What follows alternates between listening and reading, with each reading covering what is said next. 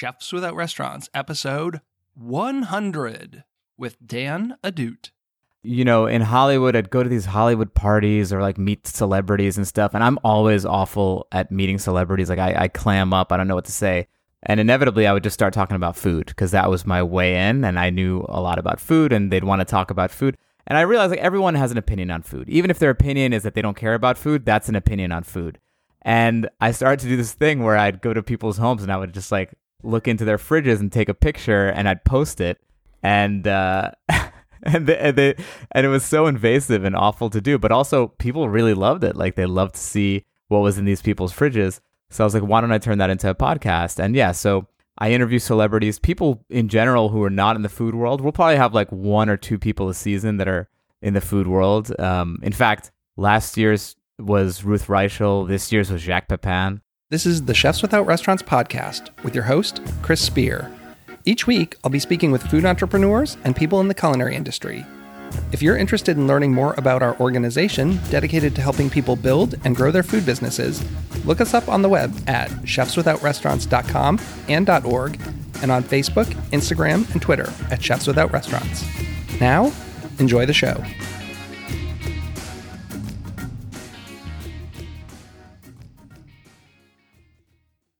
Welcome to the Chefs Without Restaurants podcast. I'm your host, Chris Spear. On the show, I have conversations with culinary entrepreneurs and people in the food and beverage industry who took a different route. They're caterers, research chefs, personal chefs, cookbook authors, food truckers, farmers, cottage bakers, and all sorts of culinary renegades.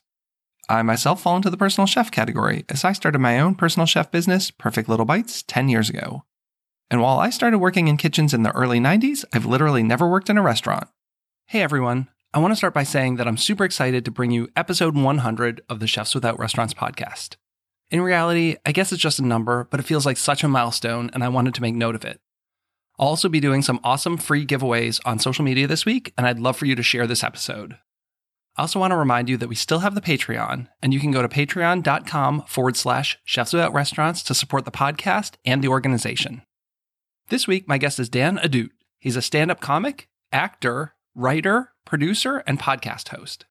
He's a national headliner who's a frequent guest on The Tonight Show and is currently acting on Netflix's Cobra Kai.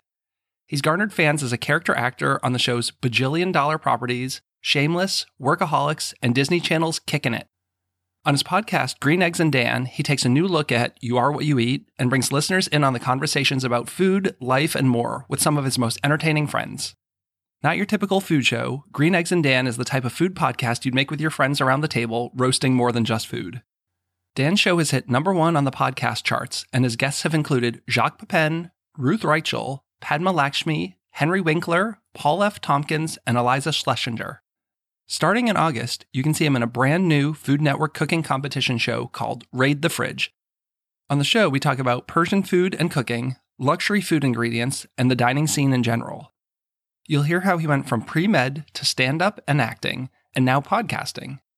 And as a fan of Cobra Kai, I had to know if he was Team Daniel or Team Johnny. Dan's hilarious, and you should definitely check out his stand up, especially if he's coming to a town near you. And be sure to listen to his podcast, Green Eggs and Dan. And now, a quick word from our sponsor, Savory Jobs. Are you shocked at what it costs to post a job advertisement? Instead, imagine a job site for restaurants only where you could post as many jobs as you wanted and it only cost 50 bucks. Not for each job you post, but for all the jobs you post and for an entire year. Well, my sponsor Savory Jobs has made that a reality. They've launched a revolutionary, easy to use job site just for restaurants. And it only costs $50 for unlimited job posts for an entire year. Go to savoryjobs.com and discover the job site that's shaking up the restaurant industry. And for our loyal listeners, use the code SAVORY10 and get 10% off your listing. That's S A V O R Y 10. Forget the big corporate job sites like Indeed and Monster. Join the revolution at savoryjobs.com and use code SAVORY10 for 10% off. And now, on with the show. Thanks so much for listening and have a great week. Hey, Dan, welcome to the show. Thanks so much for coming on. Thank you for having me, Chris. This is very exciting. I'm really excited to have you on the show today. This is a little different type of show for many of my listeners. Yeah, uh, I am not a professional chef. Uh, I and I am a part owner of a restaurant. So I am a non chef with a restaurant. well, well, there you go. You also did you have a restaurant called Falafel Phil's at some point? Was that right? Well, that that unfortunately has gone out of business. But yes, I did. Uh, I was an actor on a Disney show, and I owned a restaurant called Falafel Phil's.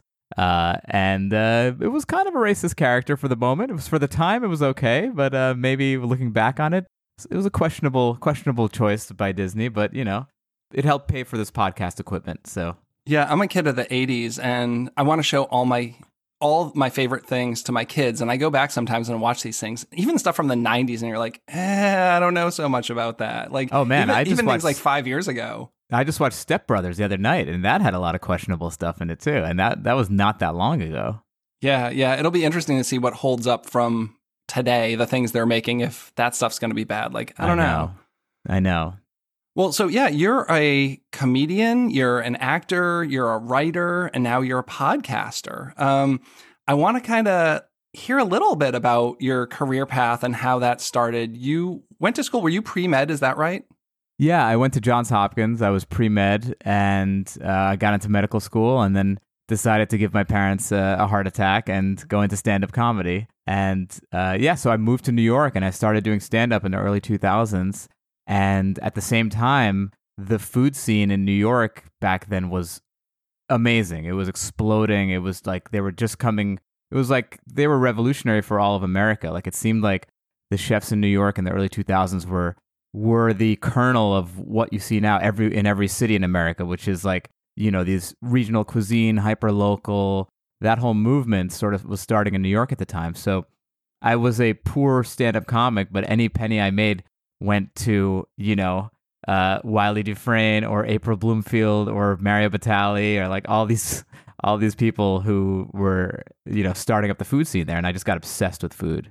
Yeah, that's when I really fell in love with it. I mean, I graduated from culinary school in 98 and, you know, I was poor because I was working in food service, but every bit of money that I could scrounge was spent on going out to eat and just kind of seeing what was out there because that was, you know, kind of really pre-internet, right? Like when I was in mm-hmm. school, I mean, we only had very, very basic internet. You didn't really know what was going on.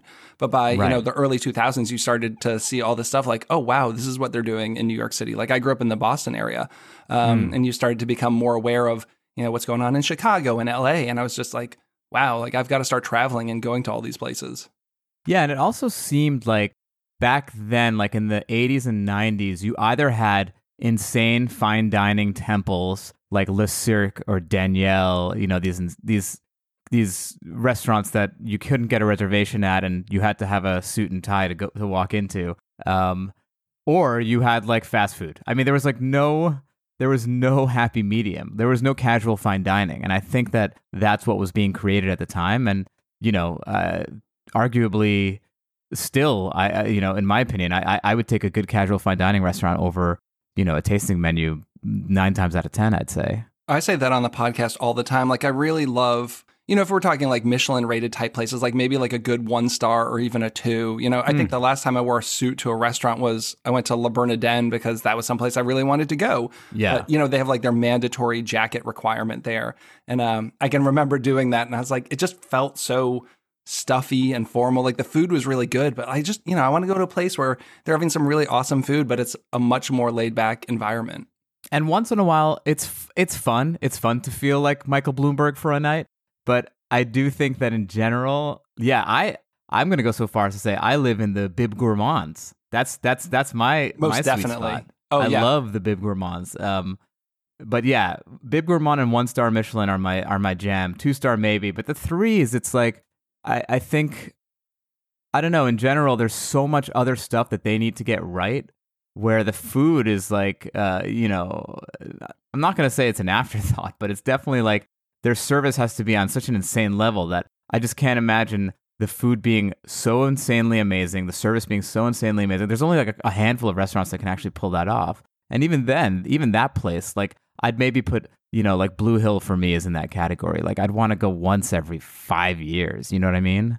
Yeah, So- and for the amount of money, like you know, let's say I'm going to New York City, I could dine out three nights at like a really solid like Bib Gourmand kind of place, as what it would cost to say go to Per Se. Not you know, not knocking like Per Se and Thomas Keller or anything like that, but I would much rather go spend you know like eighty to hundred bucks three nights than drop three hundred bucks in one sitting. Yeah, and the other thing is like, look, places like Per Se, you know, their their price to rent out their space is so astronomical that to an extent they have to keep and this is they have to keep it safe to some extent. And this is sort of my argument against a lot of new restaurants in New York now is that the rents are so high that to keep it up, you can't really take a lot of chances. And you have to have a lot of safe dishes.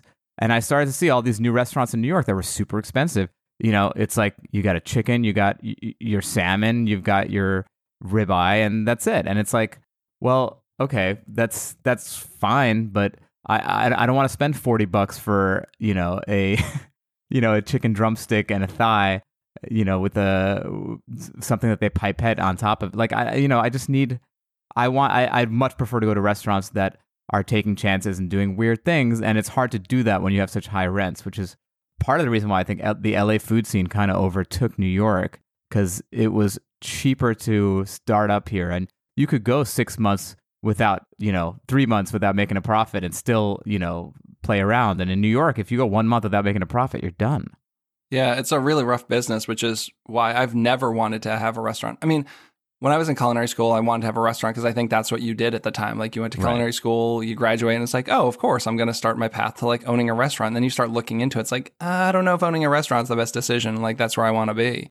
And um, I guess that's like the path I didn't take. And and I'm starting to see people now kind of aging out of that. As you know, I have a lot of friends my age who are like 40 or so, and they're like, ah, I've kind of done the like restaurant thing. Like, let's find another avenue to go. Yes, a million percent. I mean, and the other thing is like, especially post pandemic, you know, people have gotten so used to bringing the creature comforts of the outside world into their homes, right? So, you know, they they they're getting everything delivered. Their groceries, like they're watching. No one's going out to the movies anymore. I mean, that was a trend that was happening even before the pandemic. So I could totally see that people would want to, uh, you know, bring the restaurant to their home. Why not? You know, That's what I'm banking on. I mean, that's what keeps me in business. right? Uh, So how long how long have you been doing stand up now? And and movies and stuff? I've been doing stand up for about 20 years now, uh, 20, 21 years. And, um, you know, I started acting and writing about 10 years ago. And the food, you know, food was this constant drumbeat in the background. And I never really combined those two worlds, like comedy and food. I kept them really separate. It was weird. I was almost like, I, I, joked to my friends, like I was kind of in the closet about my food world to my comedy friends. And because it's you know foodies in general aren't the funniest people and comedians don't really care about food. So i was kind of straddling these two worlds. And a couple years ago i was like all right that's it. I want to i need to meld these two worlds and see what happens. So i started my podcast which is sort of a comedy food podcast and i mean within four months it became the number one food podcast in america. I'm coming for you. That's that's uh no that's a- that's no small feat. You know, uh, I hit like number 23 on the charts, and that was kind of uh, a huge deal for me. You that's know, awesome not that it's all about numbers and stuff, but it's like you know, is anyone listening to me just talking to these people about food? And it's really cool when you see that um, people are interested in something you have to say. But yeah, so you've got this show uh, about looking into people's fridges, which I think is super interesting. So, how's this work? You have a guest and you ask them to take a photo of what's in their fridge, and then you guys talk about it. Is that right? Yeah, I mean, so the way this happened, the name of the podcast is Green Eggs and Dan, and you know, in Hollywood, I'd go to these Hollywood parties or like meet celebrities and stuff, and I'm always awful at meeting celebrities. Like I, I clam up, I don't know what to say, and inevitably, I would just start talking about food because that was my way in, and I knew a lot about food, and they'd want to talk about food. And I realized like everyone has an opinion on food, even if their opinion is that they don't care about food. That's an opinion on food. And I started to do this thing where I'd go to people's homes and I would just like look into their fridges and take a picture and I'd post it.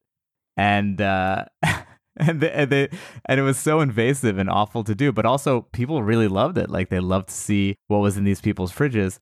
So I was like, why don't I turn that into a podcast? And yeah, so I interview celebrities, people in general who are not in the food world. We'll probably have like one or two people a season that are in the food world. Um, in fact, last year's was Ruth Reichl. This year's was Jacques Pepin. That's huge. was- I just listened to that episode uh, last week. Yeah, it's just me fanboying out for an hour. But yeah, I mean, in general, I'm always like, I, you know, like next week's episode is going to be Henry Winkler. Like, Wow, I have no so idea what. Henry Winkler thinks about food. I'm curious, you know. So yeah, it's uh, it's been pretty pretty awesome, and and the celebrities like to be on it too because they're used to being on podcasts where they have to talk about their career or whatever, and just to talk about food is. You know, I mean, I don't have to. I don't have to convince you. Like, people just love talking about food, and it's just it's it's a fun new way in to their personalities. I feel like this could almost tie into like psychoanalyzing, like what can you learn about people by what they have in their fridge? And so, Oh, yeah. what have what have you learned? I mean, are there any big things that have stuck out? You know, I, I the the great divider seems to be marriage. Um, you can tell right away if someone's married or single by their fridge. It's uh the the food to booze ratio, and also just kind of the amount of organization. Um, you can tell if someone's single or not, and also kids. If someone has kids, you can tell right away because there's like enough jugs of milk to like I don't know feed like a thousand baby calves. But uh, Yeah. for some reason, there's just so much milk in those fridges, and uh, also I would say it, almost inversely proportional to how good of a cook someone is is how good their fridge is. I've had I've had Michelin starred chefs on my show, and you look at their fridges, and they're just god awful, disgusting fridges.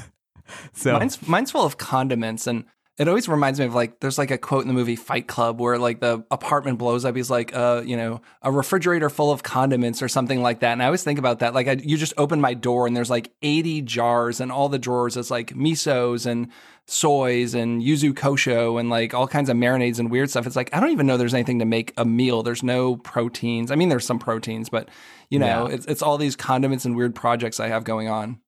Yeah, I have a lot of weird stuff in my fridge right now because my friend, I have this buddy Paul Feinstein, who's a who's a cookbook author, and he's helping write this cookbook for this uh, this guy who's got a restaurant in L.A. called Pizzana, which is like a a pretty fantastic pizza place. Anyway, he'll call me one after their recipe test, and he's like, "I'm coming over. I'm bringing a bunch of food." I'm like, "All right, cool." And you know, I'm expecting like you know pantry items, groceries, fun stuff. He'll bring me. He brought me like a two gallon bag of grated aged Parmesan cheese, and then like like two pints of chopped shallots and half a pint of like sliced pepperoni. I'm like, what am I gonna do with this stuff, dude? Like, literally, like There's worse this is the worst episode of Iron Chef ever. I mean, I love pepperoni. There's a million things you can do with pepperoni. I know, but I have like nothing to put it on. Like, I don't even have bread in my ha- in my house right now. I've just been traveling a lot, so But you I do have, eat like- bread, right? Like you're not on some weird like no oh bread no, I love bread. okay. I need bread to live. yeah, I can't have people on the podcast who promote like a no bread diet. That's like a totally weird thing. It's it's tough, man. And in LA, it's like you know I'm the exception.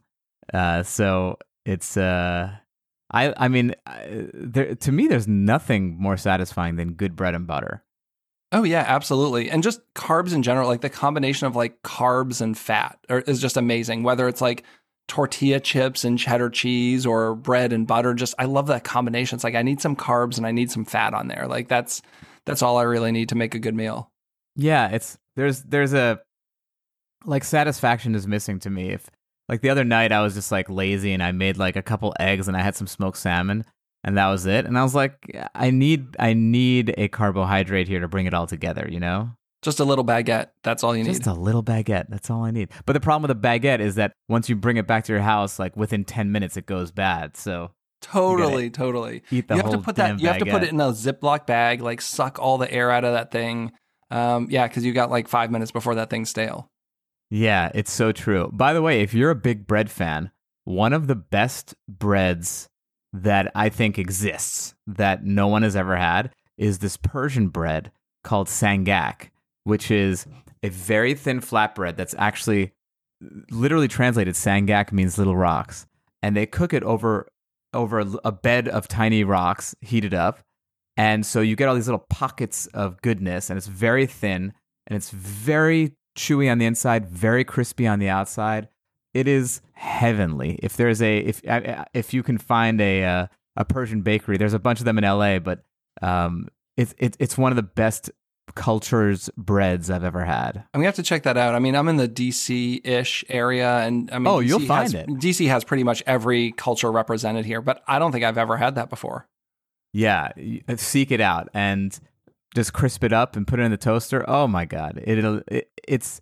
I put it up there. I put it up there with a you know an insanely good sourdough. And that's your background, right? Yeah, um, I'm uh, uh, Persian. I was born in America, but my my family is all from Iran. Now, did you guys have a lot of that kind of cooking growing up, or was it more Americanized or kind of like a hybrid? No, no hybrid going on at all. My mom cooked super traditional Persian food. She hates whenever I try to hybridize. Like once I I took sumac, which you know we use in a lot of our cooking, and uh, I wanted to make guacamole with sumac because I was like, oh, this will be cool. It's got the citrus flavor that you try to get from lime. Like, well, let's try that. And she gave me so much shit. She's like, you're so dumb. You think you can put sumac in guacamole? She calls it guacamole. I'm like, first of all, learn how to speak English, mom, and then you can heckle me. But yeah, um, super traditional flavors. And uh, it's funny because Persian food is very, very misunderstood in America. Like, no one really knows what the cuisine is like. And a big base for it is turmeric. Turmeric is used in everything, which is so funny because when turmeric became like the hip spice, and everyone's like, oh my God, I just discovered this thing. It's for inflammation. It's called turmeric. I'm like, I had turmeric in my breast milk, bro. Yeah, Okay. we're- you're the OGs of turmeric, right? Yeah, we are totally the OGs of turmeric. Yeah, it's it's an amazing spice, and um, also you know like as a, a fresh produce item, I, I think you know now you're seeing more recipes that call for fresh turmeric, but I don't think you could really find it at a grocery store, you know, prior to five years ago, unless you went to some crazy like specialty health store. Yeah, and honestly, I don't know any Persians who cook with fresh turmeric. Like they always use use the dried stuff. Um, fresh turmeric is sort of it's very annoying. It's like I don't know. They look like tiny gingers, basically. That's how I feel about ginger. Like I love the ginger flavor, but it's so kind of obnoxious. And e- as small amount as I always buy, I still never use it all. Like people are like, "Oh, you just need to grate it and put it in the freezer." But I always buy like the littlest piece. Like I go to the grocery store and snap off this little thing for a recipe, and I use like half of it, and then in two weeks it's moldy in the vegetable drawer. It's such a bad habit of mine. I'm surprised that the people who are making these, you know, the Monsantos who are like combining, making genetic new fruits, haven't combined like a ginger and a carrot. So it looks like a carrot. It's easy to peel, but Love it's it. ginger. Yeah, you waste so much like cutting around the gnarly, weird shapes and uh, you know the dry stuff from where someone else has already snapped. Because that's what happens. People go to the grocery store, they snap off a piece, and then the piece you buy has like this kind of gnarly, tough end where there was a knob attached, but someone else broke that knob off. I know. Suddenly, I feel like a woodworker, like trying to carve a piece of wood, like doing those carvings that they would do in like whale's teeth. Like I'm doing that on a piece of ginger. It's like very annoying. There needs there's there's got to be a better way. This is our this is our infomercial for our new ginger. Uh, We're putting it out there. Whoever has the money, investor wise, wants to come up with some weird uh, GMO ginger hybrid, like we've got the idea right here. Just talk to yeah, us. we're here for it. We're absolutely here for it. Yeah. Well, I, you know, I love anything big, bold flavors, like a lot of spice. There's so much bland cooking out there. And not necessarily Yeah. like restaurants, but just like people in their homes. Like when I cook for people, they're always like, this is delicious. What did you do? It's like, I used like, you know, this spice and, and this thing. I just find that people tend to cook pretty plain, you know, like they Mhm. won't just go to the store and buy some new spice or herb or something. It's like, what's the worst that's going to happen? So you bought this, you know, whatever spice, just buy it, try it. If you don't like it, no big deal. Yeah, and I also think that there's a lot of taboo against ingredients that are amazing that people think. Like, for example, anchovies, right? Anchovies are one of those things that you put it in anything and everyone's like, what the hell is this flavor, right? And so fish sauce is basically anchovies, and people are grossed out by fish sauce, and people are grossed out by anchovies. But what they're not grossed out by is like Worcestershire sauce, which is anchovies. So you just kind of teach people, hey man, this is this is something that you love. You you're associating it with like was it Garfield or Heathcliff that had the anchovy? I don't remember what it was. There was a cartoon. I mean, that we grew Garfield was on. lasagna, so it was probably Heath- Heathcliff. Right, right, right. So, you know, little things like that, or, um, you know, uh, what kombu, or uh, some fun, um, like dried shiitake mushrooms, like these little umami bombs. They don't sound very appetizing, and they don't even smell that good a lot of the times. But when you cook them into the food, it just like creates a magical, you know, a magical uh, cacophony of flavors. So I think people just need to get over their fears and and and try these new things. I mean, I get that it's intimidating and stuff, but you know, it's it's true. Like if you go, you're you're rarely going to go wrong, and if you do, then great. That's it's trial and error. Yeah, and I think if people saw how fish sauce was made, they probably wouldn't eat it. yeah, don't they just like take the anchovies, put them on the sidewalk in Vietnam? yeah, it's like like, a, like a tarp, I think, and then as it ferments, like all the fermented juice kind of like drips down off there, and they have a bucket that catches it. Chris, I'm trying to convince people to start using it, and then you got to just like you're ruining my sales pitch. Just just like a, a dash makes everything a little better. Just I just love that little just hit a little like something like a guacamole. Like you can just put a dash of fish sauce in there and it just like opens up your palate when you're eating it and it doesn't taste fishy, but it just gives it that something that, you know, people are like, wow, this is amazing. And I yeah, don't want to say I mean, like it's fish sauce. At at the restaurant that I'm an investor in, Estela in New York, they the chef puts it in uh, in the beef tartare. So how long have you been an investor in them? I mean, I know of them. They're a fantastic place. I haven't been, but great reputation. Yeah, I mean, since it started, it started out, and um, my Ignacio and and Tommy, two of my buddies, were starting the restaurant, and they were like hard up for cash, and so they just you know cobbled up from a bunch of friends, and and two months later, the Obamas went and went and ate there, and the rest was history. Do you ever have to go in and work a shift, like hop on the line and cook dinner? Never again, man. Never again. You know, I interned at the Spotted Pig for like three summers in a row. Oh, really? Wow, that's yeah. pretty cool. Because uh, I lived down the block, and I had just come back from touring, and I did 165 shows around the country, and I was so exhausted. And I just wanted to do something completely different. So I was going to take classes at the French Culinary Institute just for fun. And I was telling the manager there, and he was like, dude, just come work here. It'll be free and you'll learn a lot more. And it was a block away from my house. So I was like, all right, why not? So I went and worked there. I know exactly what it's like to work in a in a crazy high intensity environment kitchen and I would never ever ever want to do it again. Yeah, it's pretty rough. I've never uh, worked in a big I've worked in big cities but not in restaurants like that. I have a lot of friends who do and like yeah, that's just not my speed or style. Like I'm not built to be a line cook, I don't think. Yeah, it's insanity. It's just the amount of heat and you're just on your feet all the time and just like in a cramped space and also, I mean, one thing that I realized from working at the Spotted Pig was like why it's okay to spend a little more money at these restaurants because the level of cleanliness and precision and OCD that goes on in the back of the kitchen.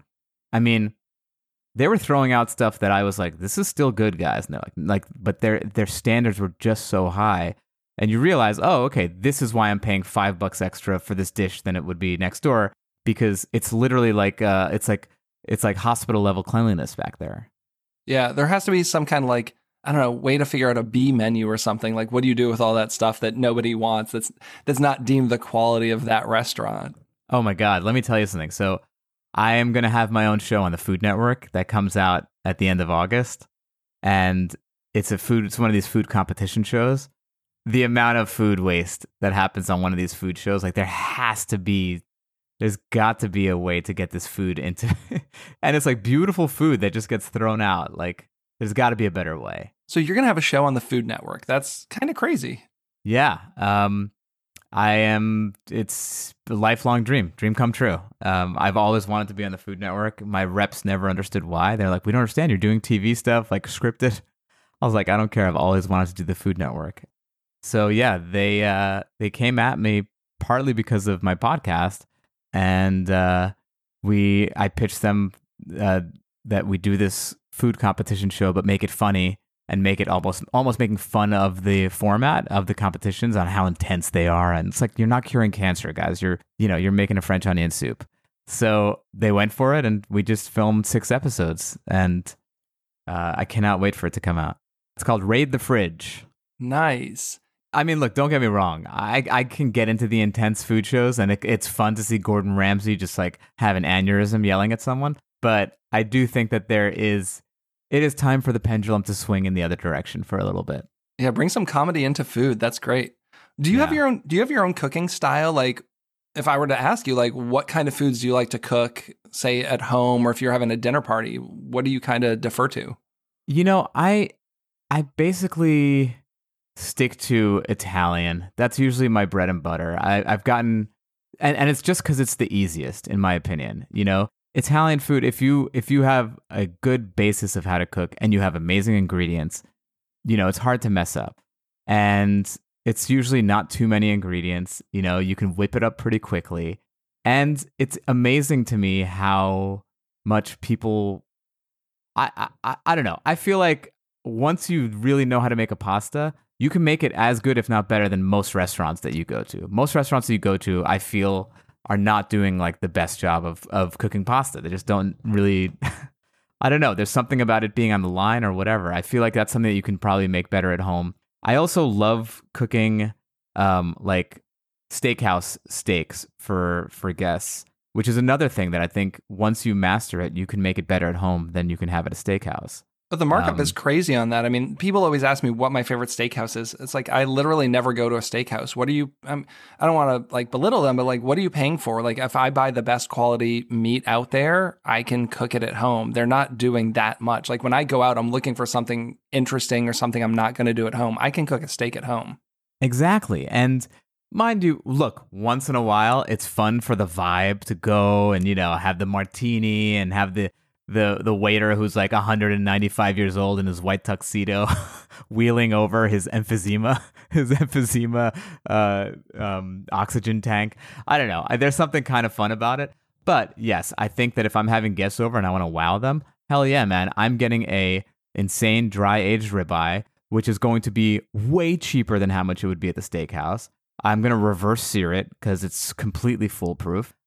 I also have a Traeger, a Traeger grill, a smoker, so I use that a lot. Um, yeah, I mean, but I, it's funny because I had this moment where I was like, I cook Italian food and I've like mastered as much as I could, but this is crap. I'm like, I'm like a disgrace to my culture. I'm a, I'm Iranian. I should learn how to cook Persian food. This is, and I had this Iranian pride, and I got all the cookbooks, and I got my mom to write down stuff for me, and I was like ready to go. And then I started cooking Persian food, and I realized you can't cook Persian food consistently unless you're a grandmother and you have nothing else to do all day long. Is it just like the time involved, like that Oh everything's God. kind of really detailed and Everything is 50 ingredients and braising forever. And it's like, that's like just to make like a salad. you're like, it's just too much, man. It's, and also then you have to learn how to cook the rice. And their rices are not just regular rices. Like they they wash them like 50 times before they start cooking. And then they hand chop all these herbs and put them into the rice. And it's delicious and wonderful but it's persian food culture is not like a lot of other food cultures which are like you know we were poor in the home country so we had to make do and that's you know where carbonara came from. No persian food com- uh, like it comes from like a very like uh, I don't know. It comes from like royalty. Like it's what Cyrus the Great was eating. it's like having a feast type meal every night, huh? everything is a feast type meal, and it's like, which is great when your grandma takes three days to make it. But I can't just whip that shit up when I have like a job, and you know, I'm trying to like, I'm trying to make some money here. You know? Oh yeah, I totally see the draw of like the 30 minute meal cookbooks and the one sheet pan, you know, because I have all these cookbooks from chefs that I love and you know, they're from a well-known restaurant and then you look at them and it's like god, there's like 80 ingredients to make this one thing. Like I just don't have it in me to make this. Oh yeah. I mean, okay, one of my favorite cookbooks and one of the most ridiculous cookbooks is the Jerusalem cookbook by Ottolenghi. Like Oh yeah, his books are great. his books are awesome. But yeah, it's 52 ingredients uh, to make like a tea. And you're like, dude, I, I can't. I, how big is your your pantry? Ottolenghi's pantry must be like five football fields. He's like, this is this is a fig paste that is from northern Syria. That I'm like, dude, I I can't. And have you ever had anything so kind of, I don't know, special or revered that you wasted it? Like, this is something that I do where, like, I'll get something special from a shop or someone will give me something and you're like, oh, this is for a special occasion, right? Hmm. And then you're like, shit, this is out of date. Like, has that ever happened to you? Or, or have you, anyone ever said that to you with the whole, you know, things in their fridge? Because I, I don't know. It's just such a shame. But every once in a while, I'll get something really special and I'm saving it for a special occasion. And then you're like, yeah, oops, I missed its prime, and now I've got to throw this out. It's happened to me a couple times with truffles, and it breaks my heart because I'll be like, "This is I'm ready now. I have the I have the uh, perfect. I have my risotto going. I'm ready to go." And then I pull it out, and it's moldy. That's an expensive mistake to make too. It's the worst, dude. I I, I can't. I, I I have this love hate relationship with truffles. Like I love the flavor. I don't know that I don't know that the flavor. It's funny. My friend Paul and I were talking about this last night at dinner. Is the flavor worth the price? No, like I'm a big fan of maitake mushrooms, and I tell people like go and buy some good maitakes, like roast the hell out of them. Like Yeah. you get a lot of bang for your buck. And like Yeah. I'll do a, a little extra oil on there, and then you have this like nice maitake oil. Like I just think I'd rather use those than get some truffles. Yeah, I'm I'm with you. And every time I've made like a truffle risotto, like you need to add more mushrooms to like make it taste mushroom. It's so subtle. And I'm like, man, and I feel the same way about caviar, by the way. I will take a big fat salmon egg over like beluga or any of the fancy like Russian or Persian ones any day. Me I too. want, I- and they're cheap and it explodes in your mouth and it's just like awesome and funky.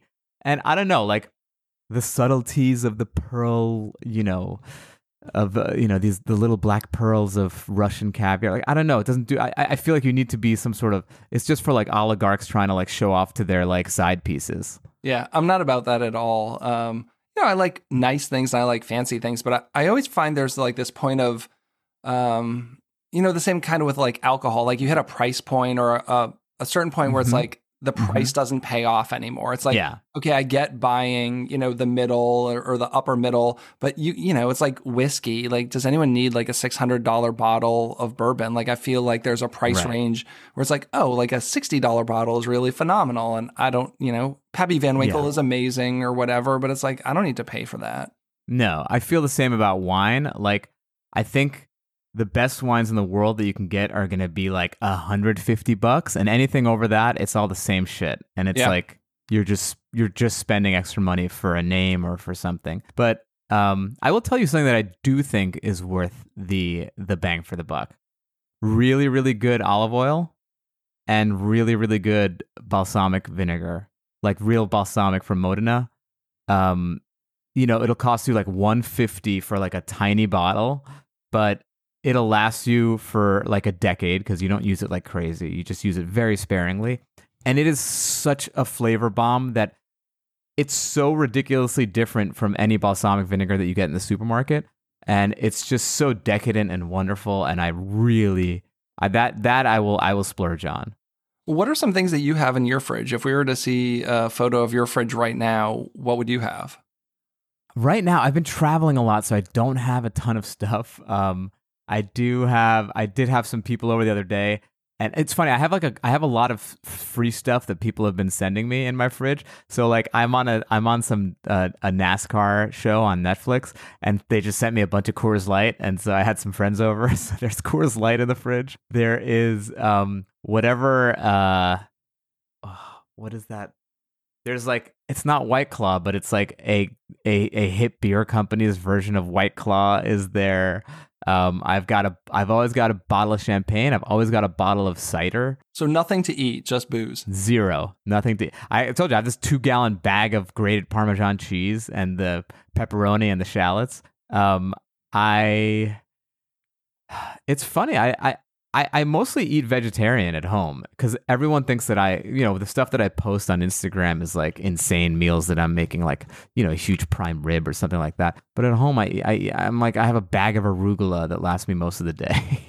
Yeah, I've got a bunch of weird free stuff too. Like somehow I got on the cooking competition circuit this past year where you get sent like all this stuff for promotional and then you have to make recipes. So like I just got a five pound bag of Sour Patch Kids, but they're like chopped Sour Patch Kids. Like they're sent, they're trying to pitch them to food service to like incorporate them to dessert. So they're like minced. So it's like Sour Patch Kids flakes with all this like citric acid in there. Oh And you know God. the the winning prize is like five thousand dollars plus all these like fancy knives and stuff. But it's like I got this five pound bag. Like I literally probably need an ounce to like work on a recipe. So now I have this huge bag. It's like, what am I gonna do with a five pound bag of like Sour Patch Kid?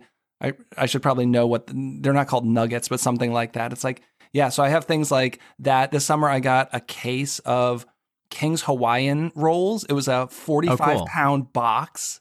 Oh, that's a lot of rolls. Like delivered to my house. It's like I need like three of these to do some R and D. Too But much. you know, so I'm on Facebook like, who wants some King's Hawaiian rolls? I have 37 and a half pounds left. Yeah.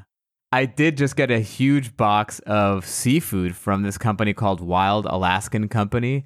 And they've become like one of my podcast sponsors. So they're like, try out some of the seafood, see what you think. I'm like, great. I mean, all this wild caught Alaskan stuff that's just insane, like salmon and halibut and cod, like all my favorite cuts. And it's awesome. They send it to you in like a box with like uh, uh, dry ice and stays all you know freshly frozen. They call it because I think they freeze it right away when they when they catch it. So that's why So you I got- started a food podcast to get a bunch of free food because you're such a foodie, right? A million percent. Literally the only reason. LaCroix is sending me like their exclusive flavors that haven't come out yet and shit. it's great. Did you ever think you'd have such success with the podcast? Like when you started it, I don't know. Did you have any idea of like where the podcast was going to go? I did not. I had zero clue where it was going to go. Um, in fact, I tried to sell it to so many podcast networks and everyone was saying no because they thought that it wasn't going to go anywhere. But for me, it was just like, it was literally just a labor of love. I love talking about food. I love meeting food people because people who are passionate about food are, are like always very fun. And it's interesting because I've made so many more friends within my career just based on this than I ever would have, you know, just moving up in comedy. You know what I mean? Um, so it was one of those things that it's so cliche that when you, you know, when you do what you love to do, people are going to pay attention. Um, but that's kind of what happened. I mean, I, I put a lot of time and money and energy into it that I'd never expected to get back. And uh, it ended up working out. That's awesome. Uh, how many episodes a season do you do? You do like shorter seasons, don't you? We do like 14 to 16 episodes a season. Um, this season is insane, though. We have, uh, you know, from the food world, we have Jacques Pepin. We have Kenji Lopez Alt, who I'm such a huge fan of his. I just had Daniel Gritzer, who's his counterpart at uh, Serious Eats, who's the culinary director. So we just, he and I talked for three hours and I divided it into two episodes. So last week was part one and tomorrow part two comes out, but we sat for three hours and just like nerded out about everything from like bitterness and olive oil to like the true traditional pepper used in romesco sauce that nobody ever uses. And I was just like, we're going to keep talking about all this stuff. So if you want to listen to some real food nerd stuff, check that out. But yeah, Oh Kenji's, Kenji's amazing. He's on my list of people to get on the show. I absolutely will. Yeah, he's so cool. He's so great to talk to. And then we have like Jesse Tyler Ferguson from Modern Family. Uh, we've got Ryan Blaney, who's a NASCAR driver, like a professional NASCAR driver. Um, we have Courtney Henggeler from Cobra Kai. She's uh, in uh, the TV show Cobra Kai. Tom Papa, Katrina Bowden. I mean, we have we have awesome guests this year. So I'm uh, I'm super stoked about Yeah, this. you have a really good mix of guests on your show. I mean, there's a lot of like stand up comedians and actors and stuff, but then it's like a random food person, which is also cool. But Yeah, I mean, look, the random food people are like literally just like people that I've had food crushes on my whole life that I finally get to like stop being creepy about and be like, hey man, you want to hang out? Um, like Ruth Reichl for me was just insane. I mean, Jacques Pepin too. Both of them were just like I couldn't believe that I was talking to them. You know, I like grew up like just like idolizing them. Yeah, I think these people are more accessible than you think too. You know, it's it's as I was starting to do the show, I was like, I kind of have my bucket list of people, and you have to kind of like work up the nerve to to get to them. It's like, oh, these people all said yes. Like literally, I don't think anyone's ever said no. I don't want to come on your show, and I have to start thinking like, who do I really want on my show? Hey man, you got to stop. Don't give away our secrets. All right. If you tell enough people, they're all going to start podcasts, and then Uh, people. well, gonna- they they all have started podcasts. I mean, you were doing it back in 2019 before COVID made it cool, right? I mean, I started in Right. November of 2019 too, and this past year it kind of exploded. And I've already seen a lot of people kind of like, oh, I got to go back to work. I guess this podcast thing's gonna fizzle out. yeah, good.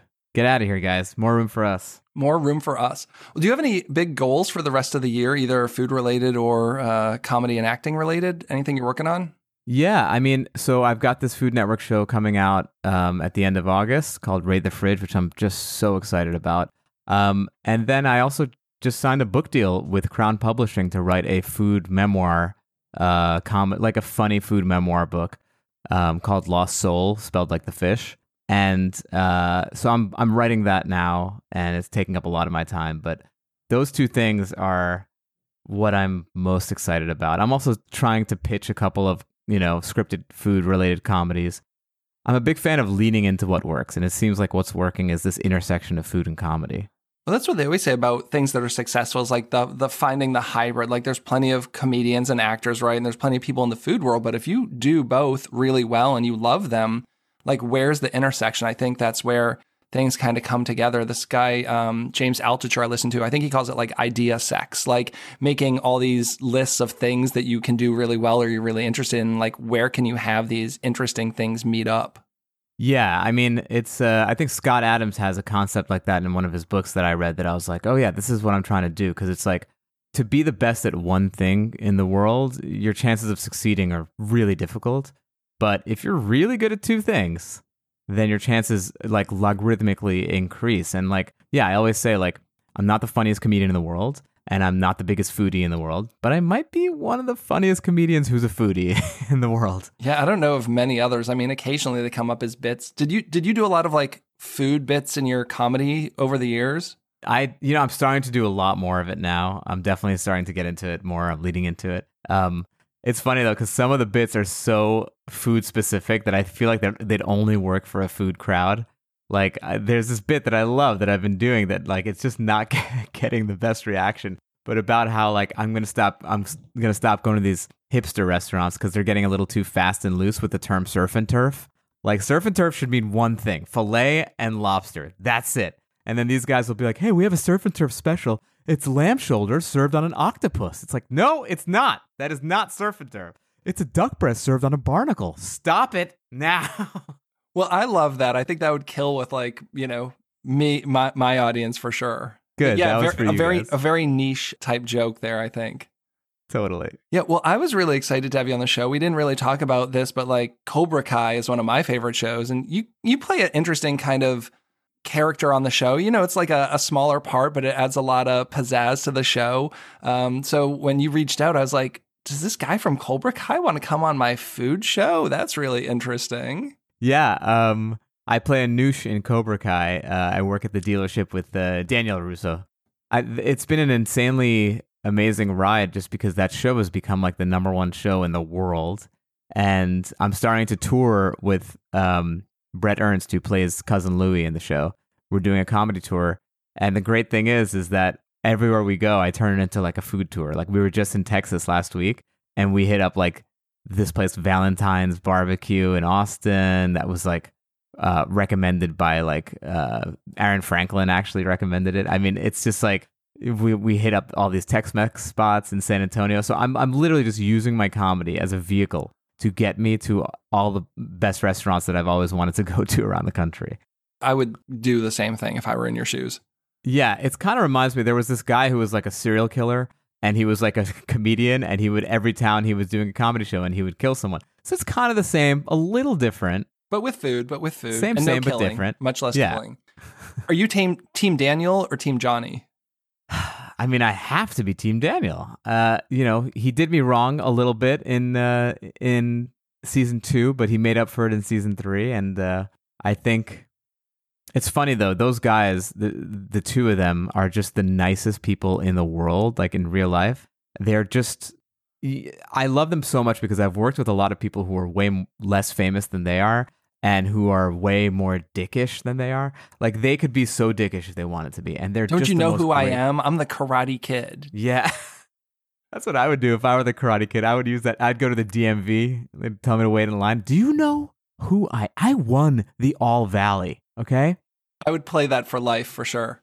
Yeah. Um. But the sleeper, the sleeper, my sleeper favorite person on the show is she is a guest on on Green Eggs and Dan this year is Courtney Henggeler, who plays Amanda Larusso, Daniel's uh, wife. She is one of the funniest people I've ever met in my life, and she's just like when we're working together, like w- we just hang out, the three of us, me, her, and Brett Ernst, the cousin Louis character.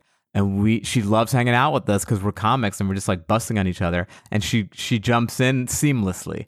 Um, so her episode's actually one of my favorites. She's such a funny person. Yeah, I thought the cast is great. Like, there's so many other characters, and I really enjoyed it. You know, I didn't watch it from the beginning because that whole weird, like, you had to pay for YouTube, you know, whatever. When it first came out, like, you had to pay for YouTube. I'm like, I don't know, I don't feel like paying for YouTube. And then once it hit Right. Netflix, I was like, oh, I'm all in. This is like the best show, and I probably should have been paying for it from the start because it's amazing. So then You're I like, like, I already steal a Netflix password, so I can watch it now. Yeah, I mean, the YouTube days were sad because this show was out and we all knew it was out and we knew it was this magical show, but no one was watching it because we'd be like, you got to watch this show. It's on YouTube Red. yeah, like they're trying to get people to subscribe to YouTube. Like that was probably their their big marketing thing. Is like we've got the Karate Kid show. Like come pay for YouTube, right? Yeah, that's what they tried. But what ended up happening is everyone would pay for the 30 day free trial and then just like cancel after binging the show. Yeah. Well, I'm looking forward to the next season of that. But yeah, I mean, you've you've done so many interesting roles. You seem to be, I don't know, is character actor the word for it? I'm not in the acting world. I mean, you always have these really interesting characters that you play. I love playing weird characters. I mean, it's it's my favorite thing because maybe it's just because I'm not like that good of an actor that I can just play normal. Oh, you're a good actor. Come on. so I like to I like to hide behind the veil of a character for sure. Well, Um, what's it what's it like working for Disney? Was that an interesting experience? Like did you enjoy working on a Disney show? Uh, yeah, I mean, it- look, it had its pluses and minuses, but the best thing is that that was my first acting job ever. So it basically, I was kind of under the radar learning how to act and learning how to act on a TV show with cameras and, you know, hitting your mark and directors and, you know, stuff like it was co- sort of like acting boot camp for me. So I really loved it for that aspect. I mean, it was also like just weird to be suddenly super famous to like five and six year old kids, you know, because kids like, kids don't get that you're an actor playing a role. Like when they see you, they think you're the actual guy, which uh, got me in trouble. I was I was at a mall and this little kid was walking with his dad. Kid sees me, lets go of his dad's hands, and just starts sprinting towards me. Grabs onto my leg and is like, "Oh my god, it's you! I can't believe it's you!" The dad runs over, is like, "Whoa, whoa, whoa, son, who is this man?" I'm like, "Sir, it's okay. I'm just an actor." No, he's not. He's Falafel Phil. I see him in my room every night at eight o'clock. so now I'm on parole, Chris. yeah, I mean, uh, I've got I've got uh twins who are eight years old, nine years oldish, and they like binge watch whatever's on Disney. Like they just work through. They'll watch like seven seasons of a show. Like they'll just find a new show and they'll watch every single episode in a row. But it's amazing. Even the stuff that I'm just watching out of the corner of my eye, like they're all well known. Uh, You know, like now I'll be watching a show on NBC where someone's like 24 years old, and you're like. That's that girl who was on that show that my kids were watching for seven seasons. You know, it's just really Oh, yeah. interesting like that. And they'll pick up on that sometime. They're like, oh, that's so and so from whatever show. I'm like, oh, I didn't even realize that. Yeah, yeah, it's true. I've worked with a bunch of Disney, like former Disney stars, and uh, there's there's a there's someone who's her name is Paris Berelc, and she was on a Disney show, and she's on The Crew, this Netflix show that I'm on, and she's like, you know, she comes in is like so fun and nice and this and that, and then we all find out she has like 6.2 million followers on Instagram. So, what do you want to leave our audience with before we get out of here today? Any words of wisdom, things about food? I mean, look, you you guys are you guys are my new people, and I'm just hoping that uh, you welcome me with open arms. Uh, I'm I'm really trying to make inroads in the food world because you know in the comedy world I've I've got my people, and now I got to get my people in the food world. So um, I hope you uh, I hope you listen to my podcast, Green Eggs and Dan. I hope you follow me on all the socials at Stand Up Dan. And if you're uh, in LA or if I'm in your town, come come uh, watch a live show. It's uh, it's very fun. I, I will do food specific bits that will alienate most of the crowd, but you will you will love them. Um, yeah, I mean, look, this is a this is kind of a new venture for me. It's a new world for me. And oh, and watch the Food Network show, Raid the Fridge. So yeah, um, just if you've listened this far, uh, you've already done me a huge favor. So thank you very much. Well, we're a very supportive community. I'm sure you'll have a lot new fans here, people who didn't even know you were in the food world. Uh, and I can't wait for stand up, like to be able to go out and do things again, right? But like I haven't been to a show in forever. And uh, hopefully, if you come out this way on the East Coast, I'll catch you at a show sometime. You know what's crazy? I was just in DC two weeks ago. What? Do- Yeah. Doing a show? Yeah, at the Arlington Draft House in Arlington, Oh, Virginia. Damn it! How did I not know? We had already even scheduled your your show at that time. Next time. Next what a time. bummer. Next time, I promise. Yes. Well, thanks so much to all of our listeners. This has been Chris with the Chefs Without Restaurants podcast. Thanks to Dan. And as always, you can catch us at chefswithoutrestaurants.com, .org, and on all social media platforms. Thanks so much and have a great week.